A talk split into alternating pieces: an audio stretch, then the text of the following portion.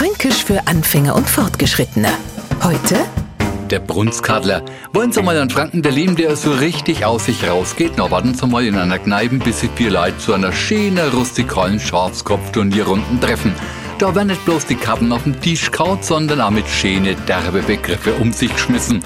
Ich hat so im Laufe des Abends mal Anna einmal zum Beispiel auf die Toiletten. Und Etzettler wird der Brunskadler total wichtig, weil man das Spiel nicht unterbrechen will, bloß weil Anna Etzettler einmal mo.